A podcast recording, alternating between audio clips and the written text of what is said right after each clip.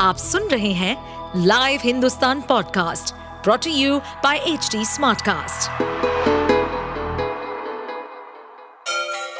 Ganga किनारे बसे राज्य उत्तर प्रदेश की खबरें पॉडकास्ट में आपका स्वागत है इस पॉडकास्ट में हम सुनेंगे छोटे शहर इटावा से लेकर राजधानी लखनऊ, चमड़े के शहर कानपुर और राम की नगरी अयोध्या जैसे सभी शहरों से जुड़ी राजनीति, विकास, मनोरंजन दल बदल फरेब और अपराध जगत की सभी खबरें घोसी उपचुनाव में मिली जीत में ही सपा को मिशन 2024 के लिए जीत का फॉर्मूला भी मिल गया है। ये कितना कारगर होगा, ये तो आगे पता चलेगा, पर हालिया जीत से पार्टी आत्मविश्वास में दिखती है और उसे यकीन है कि दलित, पिछड़ा और अल्पसंख्यक पीडीए संघ स्वर्णों को भी साधा जा सकता है।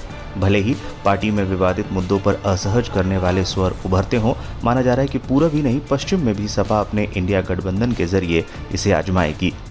बताया जा रहा है कि पार्टी इस बाबत रोड मैप भी तैयार कर रही है। बात करें पूर्वांचल की 32 लोकसभा सीटों में से 25 लोकसभा सीटों पर ओबीसी, दलित, मुस्लिम के अलावा स्वर्ण वोटों की भी अहम भूमिका रही है। खासतौर पर इन सीटों पर ब्राह्मण वोटर भी अच्छी तादाद में है। ये सीटें घोसी, सलेमपुर, बलिया, संत कबीर नगर, आजमगढ़, जौनपुर, गाजीपुर, चंदौली, वाराणसी, भदो, मिर्जापुर, फूलपुर, इलाहाबाद और प्रतापगढ़, कुशीनगर, गोरखपुर, देवरिया बांसगांव, फैजाबाद, बहराइच, श्रावस्ती, गोंडा, डुमरियागंज, महाराजगंज, अंबेडकर नगर बस्ती हैं। अब चूँकि इंडिया गठबंधन में रालोद, अपना दल, के अलावा कांग्रेस, आम आदमी पार्टी भी शामिल है, जो पीडीए संघ स्वर्ण वाली छवि गढ़ते हैं। पश्चिमी यूपी की 27 सीटों में गठबंधन को खासी उम्मीद है। इनमें 22 सीटों पर जाट, गुर्जर, दलित, खासतौर पर जाटव और मुस्लिम प्रभावी स्थिति में है। अन्य जातियों की भी यहाँ मौजूदगी है।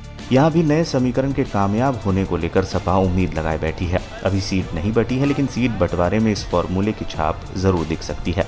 चाहे शिवपाल हो या अखिलेश पीडीए की बात करें तो विवादित मुद्दों पर बोलने से बचते हैं और अपनी पार्टी के नेताओं को भी हिंदू मुस्लिम से जुड़े सवालों को बोलने से बचने की नसीहत देते हैं। अलबत्ता, सभा के महासचिव स्वामी प्रसाद मौर्य के ज़रूर ऐसे विवादित बयान आते हैं, जिनसे स्वर्णों के नाराज़ होने की संभावना ज़्यादा रहती है। घोसी उपचुनाव में स्वामी प्रसाद मौर्य के बयानों को लेकर भाजपा ने सपा को घेरा था, लेकिन बात नहीं बनी। अखिलेश यादव ने सनातन पर उठे सवालों को लेकर ऐसे बयान नहीं दिए, जो किसी वर्ग को नागवार गुजरे।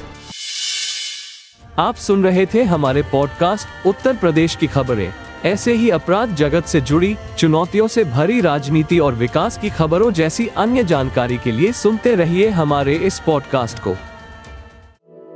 इस पॉडकास्ट पर अपडेटेड रहने के लिए हमें फॉलो करें एट एच हम सारे मेजर सोशल मीडिया प्लेटफॉर्म पर मौजूद है।